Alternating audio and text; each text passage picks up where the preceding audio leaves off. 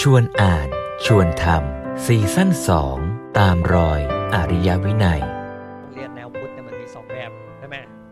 แบบที่เป็นเรียกว่ารูปแบบ กับแบบที่เป็นตัวแท้ตัวจริง พาชวนดูว่าไอ้เนื้อหาสาระที่ควรจะมีจะเป็นเนี่ยมันก็คือการ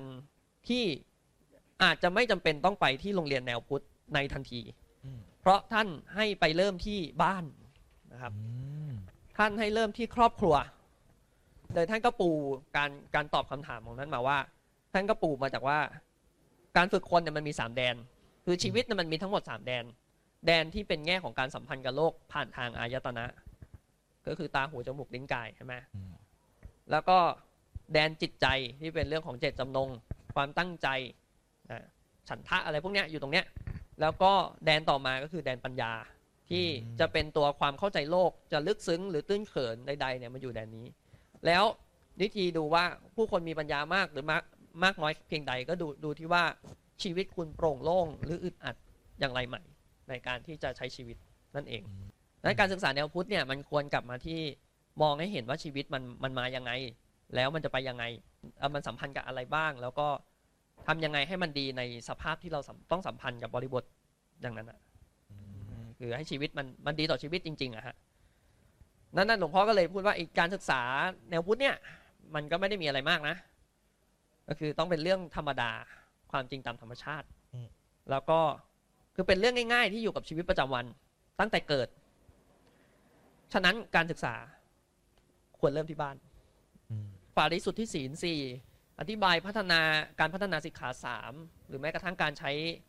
อ่าหลักภาวนาสี่เข้ามาวัดผลเนี่ยอันนี้มันเป็นเรื่องของชีวิตในเล่มนี้เนี่ยหลวงพ่ออธิบาย แง่ของสมาธิที่เหมาะต่อเด็ก แล้วก็สมาธิแบบพุทธก็คือสมาธิแบบไดนามิกโอ้ยคำนี้เท่มาก ดีมาก สมาธิแบบไดนามิกคือ เป็นไปกับสิ่งที่ทำอืมก็อย่างวัฒนธรรมที่ควรภูมิใจก็คือ วัฒนธรรมเมตตา อ่า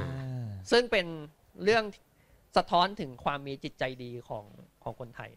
ซึ่งเป็นเหมือนกับเป็นรากของคนไทยที่มีมาเนิ่นนานนะการเอื้อเฟื้อกัน ใช่คการรับ เมตตาซึ่งกันและกันนะครับ แต่ว่า มันก็ควรจะต้องไปสู่วัฒนธรรมอีกรูปแบบหนึ่ง คือก็ไม่ได้ทิ้งของเก่าด้วยหลวงพ่อไม่ได้ทิ้งของเก่านะฮะอืมควรจะไปข้างหน้า นั่นก็คือวัฒนธรรมปัญญา มีโยนิโสมนสิการนะฮะ สามารถแยกองค์ประกอบแยกศึกษาวิเคราะห์ ต่อเรื่องใดก็ตามที่เราประสงค์อยากจะรู้เนี่ย ให้สามารถที่จะศึกษาวิเคราะห์ได้แอนนะครับผมภาวนาสี่เนี่ยมันขยายจากสิกขาสามได้นะอืมโดยที่ในแง่ของศีลเนี่ยแตกออกเป็นสองอย่าง นั่นก็คือกายแล้วก็ศีล ด้านของจิตภาวนาเนี่ย คือก็จิตใจมันก็จะมีความสุขเบิกบานขึ้นมา และนอกเหนือไปกว่านั้นน่ะ มันคือการมีเจตจำนงที่ดีอืมอันนี้มันเป็นอีกขั้นหนึ่งซึ่งมันไปสัมพันธ์กับปัญญาว่า คือถ้าคนมันมีปัญญาที่ดีอะ มันจะมีเจตจำนงที่ดีหลวงพ่อบอกว่าการศึกษาที่ดีเนี่ยมันก็ควรนำสังคม ไม่ใช่แค่เพียงการตอบสนองสังคม วิถีพุทธเนี่ยมันก็ควรที่จะเข้าไปเชื่อมโยงกับท้องถิ่นอย่างนี้อืมนะครับ นี่หลวงพ่อก็ให้หลักการไว้ด้วยว่า การจะปรับตัวก็ก็ก็ปรับได้แต่มันต้องมีหลัก คือหลักก็คือต้องพูดถึงความเป็นจริงของโลกและชีวิต รู้เข้าใจความธรรมดาของธรรมชาติ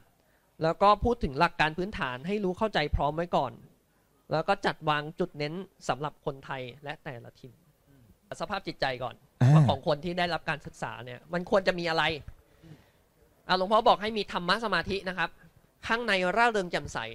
ข้างนอกรักใคร่ไมตรี สำคัญที่สุดคือการที่จะต้องนำเด็ก ไปสู่ความสุขของความสุขที่ได้ทำอืมไม่ใช่ความสุขแค่ขั้นของการเสพ การพัฒนาความสุขคือการพัฒนาการศึกษา